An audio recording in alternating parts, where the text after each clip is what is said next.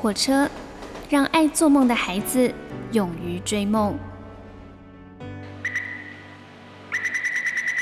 我们相信梦想就在下一站的捷运出口。每一班列车都装载了许多人的故事，关于成长的，关于爱恋的，关于亲情的。欢迎搭乘张曼娟的幸福号列车，列车长张曼娟和您一同分享幸福的时刻。啊，昨天的跳电或是停电的事件有没有吓到你呢？我觉得我们应该好好反省一下。不是台湾人有用爱发电的体质吗？你是不是昨天没有好好爱，所以才没有电可以用呢？我们现在来听到这首歌是张惠妹所演唱的《爱已蔓延》，你所搭乘的是第二个小时的幸福号列车，我是列车长张曼娟。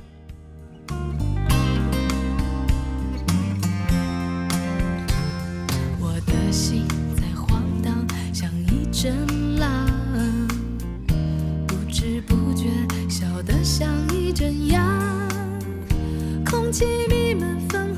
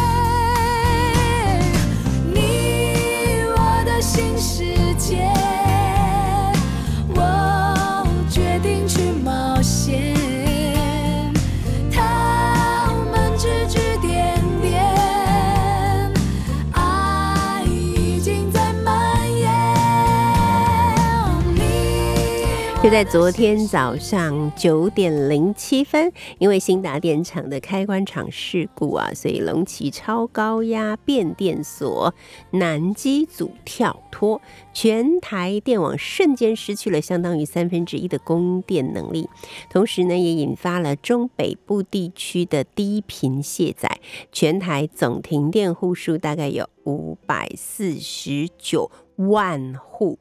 这么多，所以昨天停电的时候你在做什么呢？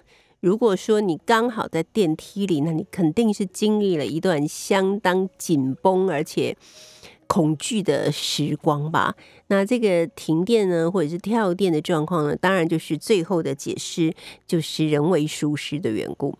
我想接下来这样的事情应该还是会一直出现，那每一次就得找一个人来背黑锅，说都是他搞的鬼哈。那其实缺电这件事情，大家真的是心知肚明了哦。那我有一次呢，就是碰到一个小学堂的孩子，他很多年前在我们小学堂上课，那现在呢，他他是他后来是念那个清大的核能源的呃大学部跟研究所嘛。嗯，目前已经在工作，但当然不是做相关的事情。那我们在那里聊天的时候，我就问他，那时候公投刚过，我就问他说：“你对于这次公投结果，关于核电的，你的想法是什么？”然后他就说不应该。我就说：“你的意思是不应该、不同意还是什么？”他说：“不是，是不应该付诸公投。”诶，我说为什么公民做主啊？他说：“老师，你对核能很了解吗？”他说：“我们这个一路念了这么多年的核能，我们都还觉得有很多的问题是非常的复杂、很专业的。这么复杂、这么专业的事情，为什么可以交给老百姓来投票决定同意或不同意呢？每个投票的人都知道、都认识、都了解核能吗？”然后我就有点默默无语，因为呢，这个孩子据我所知，他当年在太阳花的事件的时候，他还是个大学生的时候，他是还蛮热衷的去参加这样的活动。所以你要说他有什么政治立场吗？嗯，我并不这么认为。但是可能刚好因为这个事情是跟他的专业有关的，所以他就给了我一个面色相当凝重的这样的回答。然后我说，所以。嗯，你觉得接下来台湾会缺电吗？然后就用一种很惊讶的眼光看着我说：“啊，台湾已经在缺电了。”哦哦哦哦，我觉得我好像 一直在问蠢问题。然后现在想起来就觉得，嗯，这个谈话现在再看起来就觉得他说的可能是是真的这样。但是当然，我们知道还是有很多人因为某一些信仰的缘故。不是宗教信仰，是政治信仰，还是没有认为说台湾是有缺电的可能，也不认为说在这个公投这件事情上面有任何的问题啊，还是坚持台湾是不缺电的，只是人为疏失，这一切都是人为疏失啊。然后呃，干这个公投什么事？我也是看到很多人在脸书上面这样子说，那是不是人为疏失这个事情真的是不知道，但是有一件可以知道的是，就是挂号呃。人为疏失这 四个字，将来将会不断不断的一次又一次的出现哈。但是反正就是这样喽，信者恒信，不信者就是不信，那 这也是没有什么办法的啊。上一次呢，我们在跟我所采访的啊那一位非常厉害的慧茹，就是他，他就是写了很多关于怎么样慢老啊，怎么样好好活着。他讲到一个就是。他觉得呢，上楼梯是一个非常好的运动。我现在越来越觉得，真的上楼梯不搭电梯，只要是你还可以负荷的状况，不但很环保，而且真的也很健康。而更重要的事情是，它可以免除你可能会被关在电梯里面几个小时出不来的这种恐惧感。对，所以我们真的应该让它来推行，大家开始走楼梯。然后我也在跟我们小学堂的呃，就是。工作伙伴们说，因为其实我们去年有遭遇过一次，说是新隆那边的电厂发生了爆炸跟火灾，所以我们大概停了有将近两个小时的电吧。当时我们正在上课，哎，怎么办？继续上，不然呢？难道因为停电就放就就放学生回家吗？那以后都不用来上课了吗？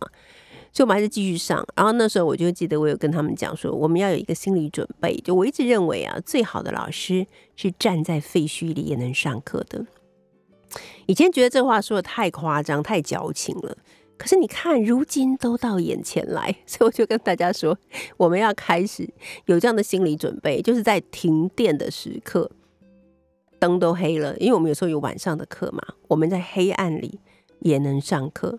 那这时候我就跟我的我们的主任说：“快快快，把你的头灯拿来借给我。” 以后我就要带着头灯来上课，不是带着头灯挖矿，是带着头灯来上课，因为各种可能性，嗯，都是会发生的啊。讲这个话题好像有点凝重，对不对？那我们来介绍一首歌。我最近前一阵子有看到一首歌，我觉得听到一首歌，我觉得很好听，要介绍给大家哦。那他是一个九零年后的九零后的一个词曲创作人。那他在这个呃中国大陆那时候，曾经去过一个中国最北的城市，叫做墨，叫做墨城。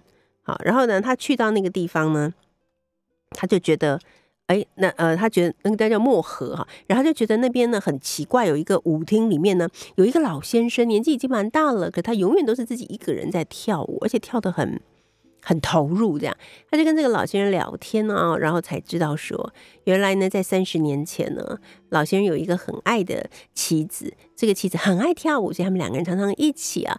在那个黑暗的仓库里面点起灯来跳舞，但是在一场无情的大火，这大兴安岭的大火里面呢，他的妻子不幸的被烧死了。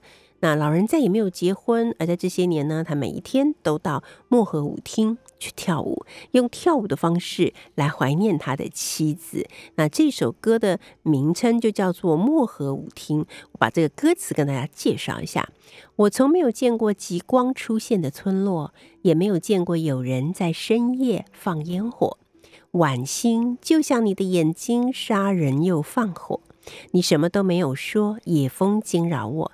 三千里偶然见过你，花园里有群翩舞起。灯光底抖落了晨曦，在一九八零的漠河舞厅。如果有时间，你会来看一看我吧，看大雪如何衰老的，我的眼睛如何融化。如果你看见我的话，请转过身再惊讶。我怕我的眼泪，我的白发像羞耻的笑话。可是你惹怒了神明，让你去，还那么年轻，都怪你远山冷冰冰，在一个人的漠河舞厅。如果有一天我的信念忽然倒塌，城市的花园没有花，广播里的声音嘶哑。如果真有这一天的话，你会不会奔向我啊？乘风入海吧。如果有时间。你会来看一看我吧，看大雪如何衰老的，我的眼睛如何融化。如果你看见我的话，请转过身去，再惊讶，春风入海吧。我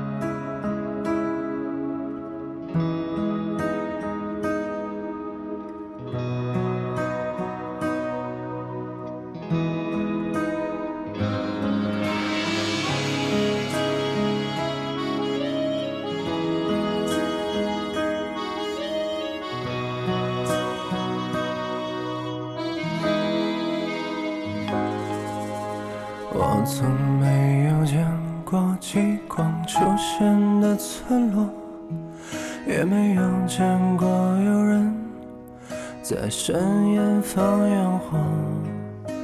晚星就像你的眼睛，杀人又放火。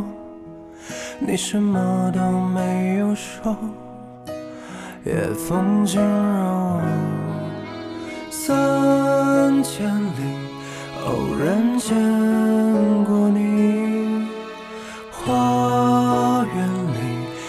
里有轻翩舞起，灯光底抖落了晨曦，在一九八零的某个舞厅。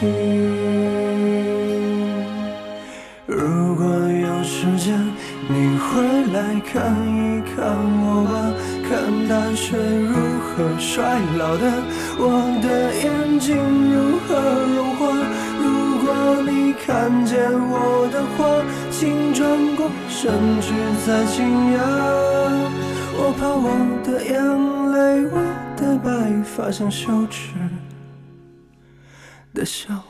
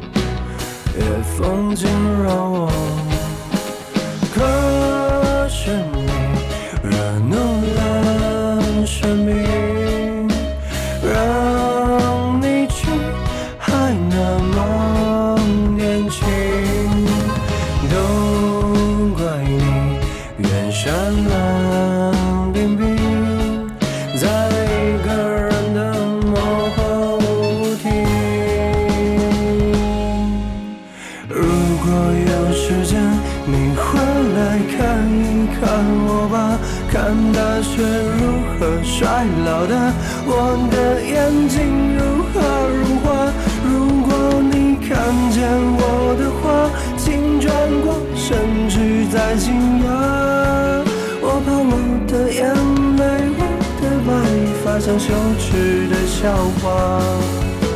如果有。啊，我为什么会突然想要放这首歌呢？因为此刻拿在我手上的这一本《旅读杂志》啊，里面就有介绍到这个非常美丽的中国极北的一座城市，叫做漠河啊。但今天我们不谈这个，因为呢，呃，今这一期的《旅读杂志》的封面故事呢，是一生必访的全球国家公园的 Top 三十，就是前三十名的。呃，国家公园。今天呢，来到我们幸福号列车，来为我们担任导览的这一位呢，就是我们旅读杂志的副总编辑吴心怡。心怡好，Hello，大家好，曼娟老师好，我是心怡。是哇，这个封面哈，虽然我已经看过，我甚至看过它的实景，但是我看到它的时候，我还是非常的震撼啊！就在一个仿佛被火焰包围着的呃燃烧着的岩石的中间，有一块如同蓝绿的宝石的一个湖泊啊，大家一看可能就会立刻说，哎，这就是黄石公园嘛，对不对？哦，对我们封面选择的还是黄石公园非常经典的一个这个大陵径的很震撼的一个景象，然后采取的是比较不一样的视角，是用俯瞰的。嗯嗯那可能大家第一眼的话，呃，会先疑惑说，哎，这是一个什么地方？这是地表吗？那已经去过黄石国家公园的人，应该一眼就能看出来这个呃非常瑰丽奇幻，就是仿佛不在地表一样的景象。真的，它很奇幻，我觉得很奇幻，好像是神话故事里面才会有的场景啊。好，那我们今天就来谈一谈这个呃国家公园这件事情。其实呢，国家公园呢，它不是只是国家里面的一座公园，它其实有很特别的意义，对不对？有一位美国国家公园之父叫做约翰缪尔，他说，国家公园仿佛一座宏伟的地质图书馆，馆中俯拾皆是上帝所写的。历史啊，所以我们就来介绍一下，其实到底是从什么时候开始，这个世界上面有了所谓的国家公园，那它的意义又是什么？嗯、正好我们三月这个时间点哦，就是特别适合来讲回溯国家公园的历史，因为呢，就正是在一百五十年前的三月一号，全球第一座国家公园——黄石国家公园，它在美国成立。啊那到今年二零二二，其实是一个很巧妙的时间点，嗯就是嗯我们再回头去看的时候，会发现，对于当代人来说，国家公园不是一个尝试吗？对啊，不，我们人类就应该要划定这个自然保护区，然后保护其中的野生动物、植物，然后保留人呃地表罕见的地质奇观。嗯哎，对我们当代人来说，这是一件再平常不过的事情。对，但是当我们回到一百五十年前哦，你去回想，呃，所有推动这一切的，包括呃商业的人士啊、政界的人士，然后包括呃环保先行者啊、学者、探险家，他们要推动这件事情，其实是要违背所呃很多人的利益的，嗯，没错，把一整片土地划归国有，然后禁止开发，对，不能在里面盖房子哦，对，不能采矿，不能 获取其中野生动植物资源，是，对这些对当时的人来说，哎，他们究竟是出于什么样的目的？然后历经了多少的困难险阻？那还有其中有很多文学家、小说家、嗯用他们的作品一代一代的来投入最终才改写了我们的观念，是使得我们今日觉得，哎，国家公园是一个很自然的事情。因为我觉得，呃，古代文明没有那么好的时候，其实人类是很狂妄自大的。我们会觉得我们才是这个地球表面最聪明、最有力量的，我们是主人，我们要什么都可以拥有，那种巧取豪夺的意识是根深蒂固的。但是我觉得，真的是有了国家公园之后，我们才发现我们必须退让，而且我们也应该退让，不止退让而已，还应该要尊重。好，所以我觉得有了国家公园，真的对人类来讲意义非凡呢。好，那所以刚才已经说啦，第一座世界上的第一座国家公园就是一八七二年的三月一号，是吗？一八七二年的三月一号，对。在美国就是对黄石公园，嗯，在美国呃签署法案是呃美国的第十八任总统嗯格兰特他签署了一个法案叫做奉献法案。那这个法案呢，才定定了说全球第一个国家公园成立。那也就是从这一年开始，就是陆续陆续，嗯、全球至今就是一百多个以上的国家，然后已经建成了超过三百八呃三千八百座的国家公园。嗯哼嗯那呃，这一整个过程呢，其实呃前面说的还有各种人的群策群力。那最终的结果呢，其实也是在美国历史学家呃华勒斯史达格纳他就说，其实国家公园真的不只是一个地理上的景观，不只是一个景点，它其实展现了人类。呃，可能是有史以来最好的想法，它集结了 人类的良善的一面。真的是这样子。对，所以呢，又把它称之为这是人类心灵的庇护所。对，嗯，没错。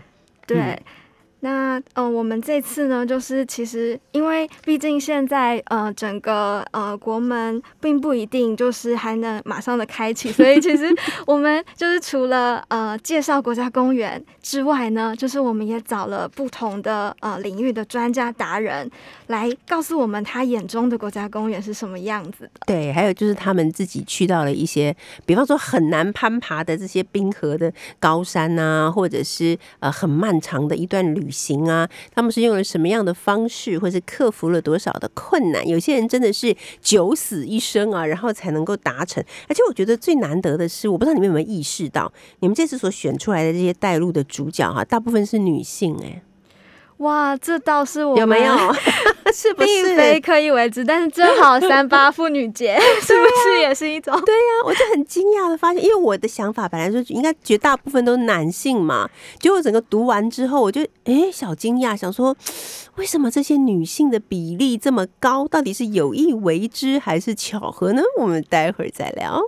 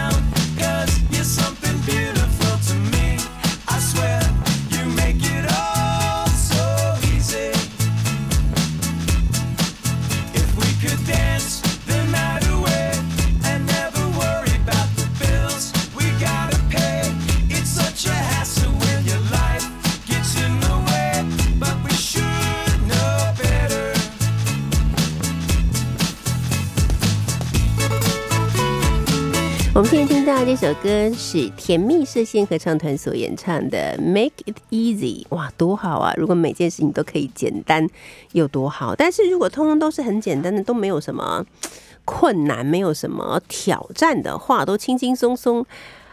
好像人生也就少了一些乐趣吧。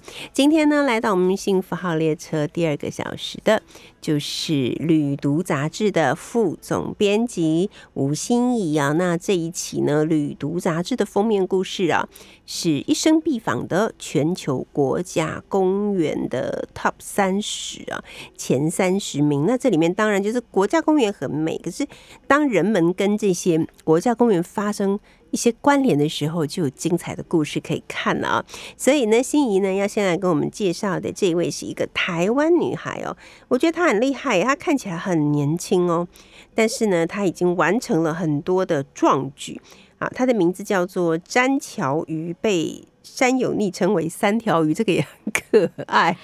对，三条鱼是在呃，可能很多人会在那个网络社群上面经常看到，它是它正在为呃各种呃山林政策的开放啊在发声。那呃，我最早也是呃呃 follow 他的脸书之后，然后开始留意到，哇，原来他就是之前曾经在新闻上攀登过珠穆朗玛峰的第二位台湾女性登山家，太厉害了。但对，她的外表真的你很难想象，嗯就是一个其实是一个甜美俏皮的形象。对，对，但是能够在山林里面，然后不只是自己登山，甚至他是呃新北市义消呃救援队的一员，他还救人。啊，好厉害。那我们就会觉得这样的一个人物啊，好特别、哦，他一定去过很多厉害的山区。嗯那我们就想问问看，诶，他过去的登山经验中，爬过哪些国家公园？呃，里面的山岳，那有没有什么？值得跟大家介绍的，嗯结果就发现了一个我们原本不在采访清单当中的一个位于中亚的阿拉阿恰国家公园。嗯哼，这个阿拉阿恰国家公园其实是一个冰川的呃冰河的公园，是不是？对它，听说呢是在这个呃极限登山运动当中，就是非常知名的一个国家公园。嗯那它特别的地方就在于呢。它呃集结了二十多条大大小小不等的冰川，然后五十多座山峰，哇，所以对这个极限运动爱好者来说，这里可能是一个天然的呃练提升技能、迅速提升各种攀登啊、呃下切的技能的一个试炼场。嗯嗯，那可能对台湾人来说会觉得，哎，这个好遥远哦，就是到底是在哪里？嗯哼，但假如呢，呃。呃，我告诉大家，其实它就是呃，在天山山脉的一部分。哦，那你是不是就比较更能想象，哎，它大概是在一个什么样的环境？那嗯为什么会有这样子的地质地貌？有非常多的呃地质板块作用，使得这里呃在很小的一个地方，它集结了各种各样的呃不同难度的路线。那呃，之前詹乔瑜呢会来到阿拉恰这个地方呢，其实也是他攀登过就是亚洲好几处的冰川。嗯，那包括在呃离台湾比较近的是在成都的四姑娘山、啊那边有一个双桥沟。那呃在当地攀开始接触攀冰之后呢，他就想要再呃提升他自己攀岩，然后爬山登雪峰的一个技巧，所以他后来又跟伙伴小广一起来到了这个位于中亚的阿拉阿恰国家公园。嗯，但是不幸的是，他在这里发生了一件非常，我觉得是九死一生的意外啊！哈，对这个故事呢，呃，詹乔瑜自己也在呃网络上，他有做详细的日记般的记录。嗯，那其实呢，呃，我们比较很关注的是，哎，这个意外究竟，呃，对，因因为很多登山者他都会发生。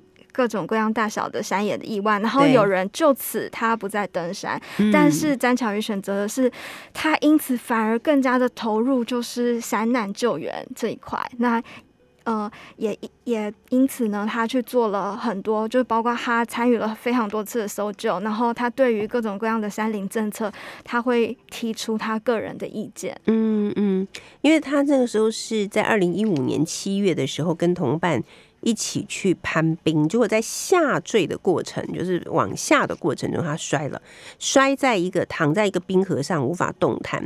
那他的同伴就立刻冲下山去找救援，那就把他一自己一个人就留在一个又寒冷又黑暗的地方。他说。等了二十六个小时以后，他终于幸运获救了。其实你知道，很多人没有办法等到救援，是因为他们觉得要自己去想办法找救援，但结果就一去不回。所以他这一次的经验让他懂得了那些人为什么要自己，为什么不留在原地等待，为什么要去下河谷啊、自寻死路等等之类，所以他才能够，因为他同理了这些。嗯，这些遭受山难的人，所以他才真正具有了去成为一个搜救者的呃资格啊！就因为你懂得他们的思维嘛，所以才有可能可以这么做这样。然后他对于台湾的山林也有提出一些，嗯，应该是谏言，对不对？就是比方说，他认为。呃，人民不应该被限制，应该还是可以溯溪呀、攀岩呐等等之类的，而不应该说这个地方划为国家公园了，就禁止做这样子的事情。嗯，对，就是这三条鱼的想法，他会觉得其实呃可以，我们可以做好三月分级，然后把呃选择路线的这个权衡的呃权利交给。攀登者，而不是直接划归说这里出了意外之后，这边我们就不开放。对对，当然这是一个可能就是一个一刀切的做法。那可能呃，在他看来，最好做的是你把这个选择的权利留给呃山友。那山友自己要做的就是为自己的性命安全、自己的人身安全做正确的评估。没错，没错。好，再来，我们去一个温暖的地方吧。嗯啊，雨林是一个，我觉得是一个很有魅力的地方，因为它里面有很多很多的生态。但是对我来讲，雨林其实是一个有点辛苦的地方，因为它真的好热，真的好湿哦。对，在这样子一个也不是一般人会去拜访的一个旅游目的地，嗯，那我们就很好奇啊，呃。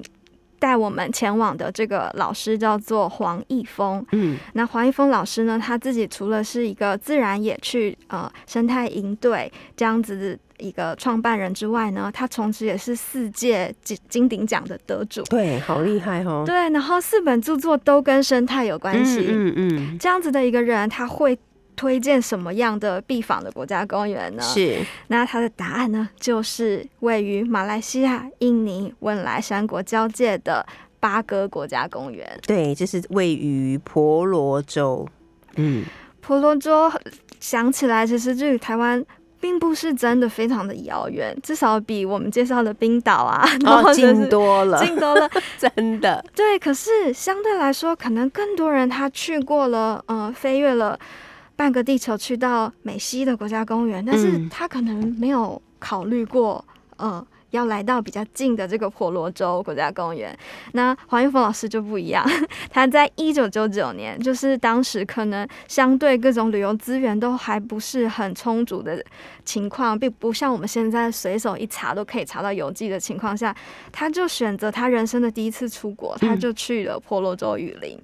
那在呃白天黑夜就是呃反复的进入雨林，那去看当地特有的生态。嗯哼，那他看到了长鼻猴啊，看到了胡须猪，那这些是当地雨林当中千奇百怪的生物当中的代表。还有那个非常有名的，那就是红毛猩猩，对不对？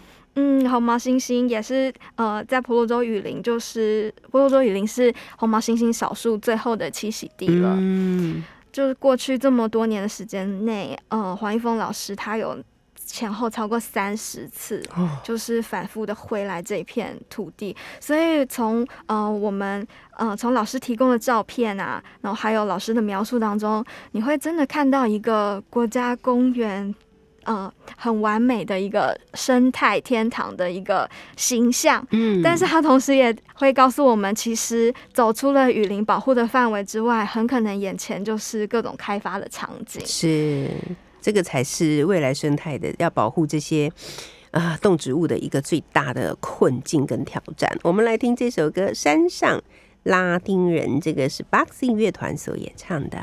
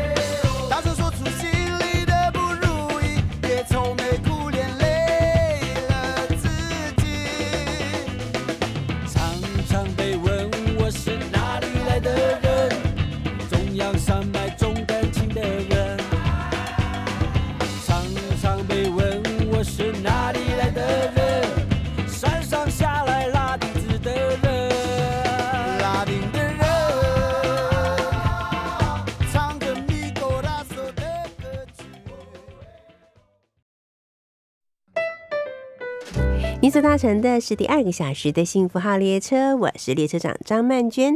今天我们邀请到的是《旅读》杂志的副总编辑吴心怡。那心怡呢，他们的《旅读》杂志这一次的封面故事呢，是以一张非常有气势，然后颜色非常的瑰丽，情景看起来极为奇幻的。黄石公园的照片啊，来作为封面的。那这个封面故事呢，是要跟我们一块来看看一生必访的全球国家公园的 Top 三十前三十名啊。那其实，在全球呢，已经有超过了三千八百座的国家公园哦。那到底是怎么样选出这三十座的呢？以及有哪些人？去到了这些国家公园，而留下了一些难忘的回忆啊。那心仪呢？我们刚刚讲的这个呃，两位就是一一个男生一个女生，他们呃各自寻找他们心目中的一个很冷的地方跟很热的地方 来做他们的探险或者是旅行啊。那接下来的话呢，我们要来介绍这个就很特别啦，这个叫做露营车的亲子见学，对不对？对我们前面介绍的，他们是不同的呃挑战，就是有攀岩的，然后有寻找生态的。嗯那现在介绍的这个呢，呃，它可能会跟大家的旅行状态更接近一点。那因为呢，他带西家带口，就是带着三呃五岁的女儿，呃三岁的女儿，然后还有带着妈妈，然后跟老公一起在北美做了八个月的露营车旅行。嗯，那这个旅行方式呢，可能很多人也会向往啊，就是像呃去年的电影啊《游牧人生》一样，就你开着一辆车，然后以四海为家，感觉好浪漫的一种情景。对，对，但是呢，我们访问的这个亲子玩家 Jaguar 小姐呢，嗯于小莹，她就告诉我们说，哎呀，这个里面其实并不一定 充满着浪漫，但是呢，依然是一趟非常值得、非常令他们难以忘怀的一趟旅程。嗯哼嗯哼，没错，他们呃开着这个呃露营车，然后沿着犹他州的公路，然后驶过科罗拉多高原。那一路上呢，就是以呃以星空为背，以大地为床。那真真实实的感受了这种呃公路电影里面的呃壮阔的场景。那他们也在呃行经的这么多个国家公园里面，七个国家公园里面，他特别推荐了喜安国家公园，嗯，来呃当做一个呃特别推荐给台湾的读者，就是除了可能更著名的优胜美地啊，然后呃除了我们封面介绍的黄石，那喜安国家公园呢也很适合呃亲子旅行。那呃，其实它过程中它也提供了各种大大小小的 tips，就是可能、呃，不管大家未来有没有亲子旅行这样的计划哦，都可以参照 仿效。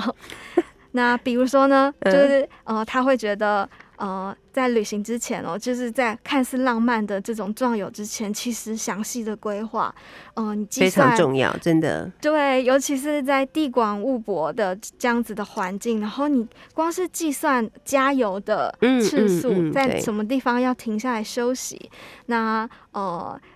都是让他他得以让这个八个月的长途旅行就是平稳的进行的一个关键。是我在看这一篇的时候，我是特别有感受的，因为在一九九零还是一九九一年的时候，因为我弟弟他们说刚好完成了在美国的学业，所以我就跟我爸妈一起飞到了美国，然后呢就呃。就租了一台车，就性能比较好的车，我们就展开了从 Kansas 美国的中间一路往西，然后所以他去过这些地方，我们都有去过。而且我现在想起来，我也觉得我们那时候还蛮厉害的，因为现在还有 Google Map，对不对？好，可是当年我们只有地图，你知道吗？就是我们带了一大堆的地图，每过一个州就换一个更详细的地图。那我常常都是坐在那个驾驶座旁边指引方向的那个人。对，那那时候我们也很难得可以很少，好像没什么机会在网络上订房，也不知道加油站在哪里哦，然后也不知道去哪里可以买补给，所以其实是一件蛮蛮呃充满变数的旅行。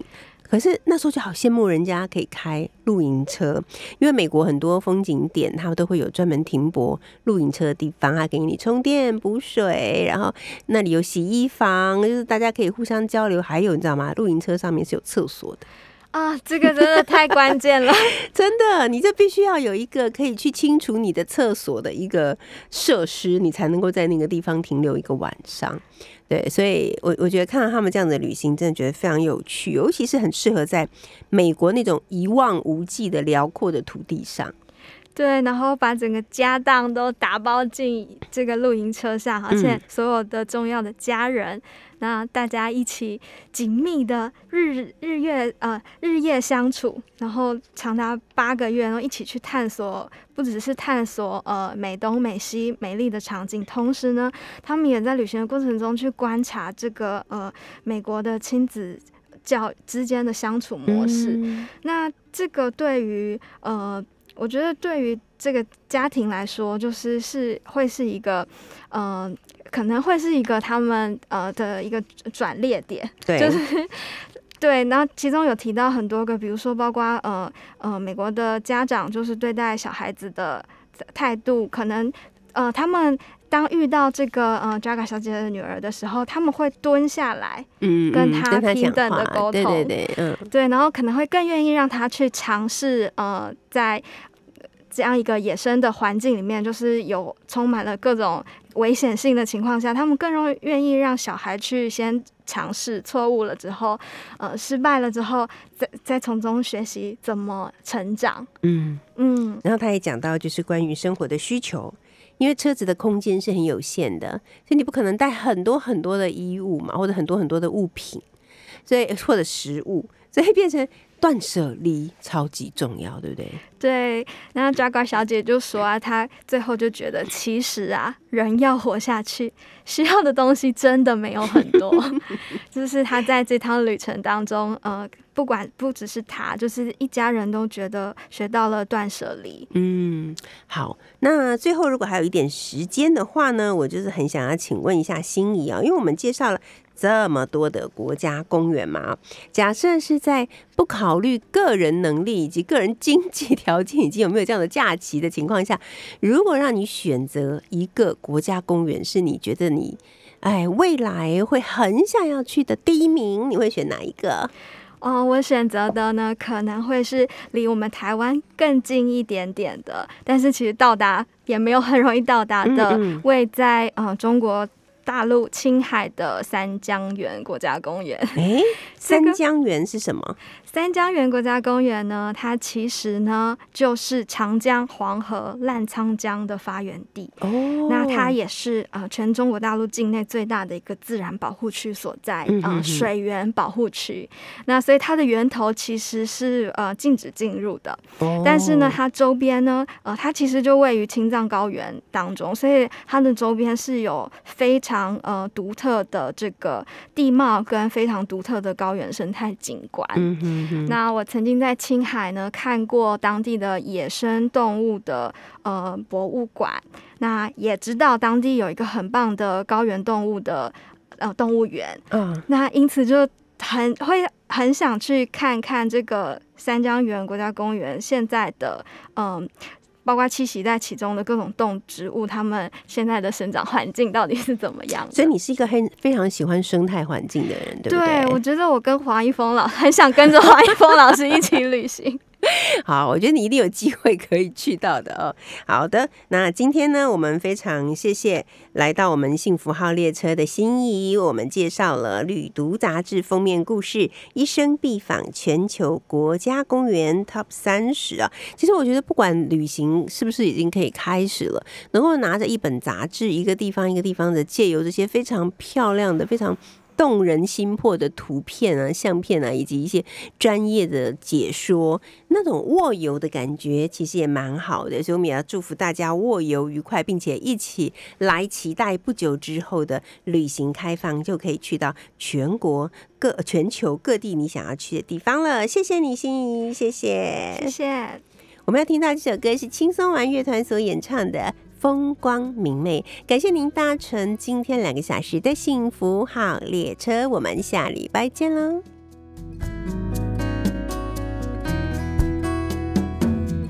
那儿风光明媚，温暖的阳光，湛蓝的海水，三两只